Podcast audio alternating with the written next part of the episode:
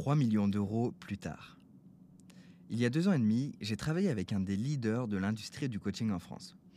Il venait de se lancer et avait généré ses premiers 30 000 euros seulement en setting organique. Complètement sous l'eau et victime de son succès, il avait tourné un webinaire automatisé et avait commencé à envoyer du trafic payant dessus. On avait des calls à 20-25 euros, c'était fou. Mais il y a un truc que je n'aurais jamais imaginé et qui est encore plus fou. C'est que ce même webinaire, tourné dans le rush à l'époque et déployé à la vitesse de l'éclair, serait toujours utilisé aujourd'hui. Le même webinaire automatisé a généré environ 3 millions en 3 ans. Je n'ai pas accès aux chiffres précis et on s'en fout à la rigueur. Ce n'est pas mon point. La big leçon dans tout ça. Le mec a deux systèmes de génération de calls principaux depuis le début. Ce webinaire qui date de 2019-2020 et le setting.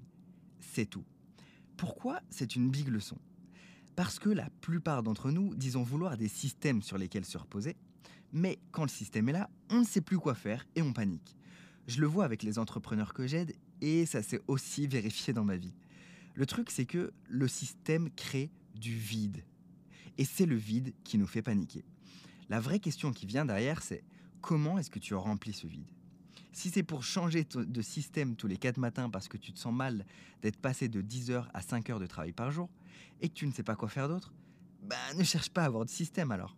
La plupart d'entre nous travaillons comme des acharnés et courons dans tous les sens, alors on veut plus de calme, mais on se sent mal et coupable quand ça devient plus calme.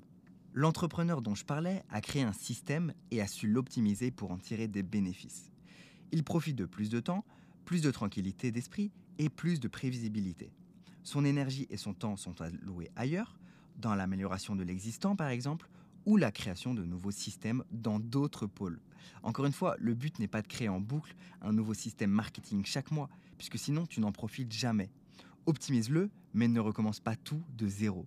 C'est une grosse différence que j'ai perçue entre les entrepreneurs qui font 1 million et plus et ceux qui restent bloqués entre 500 000 euros par an et 1 million.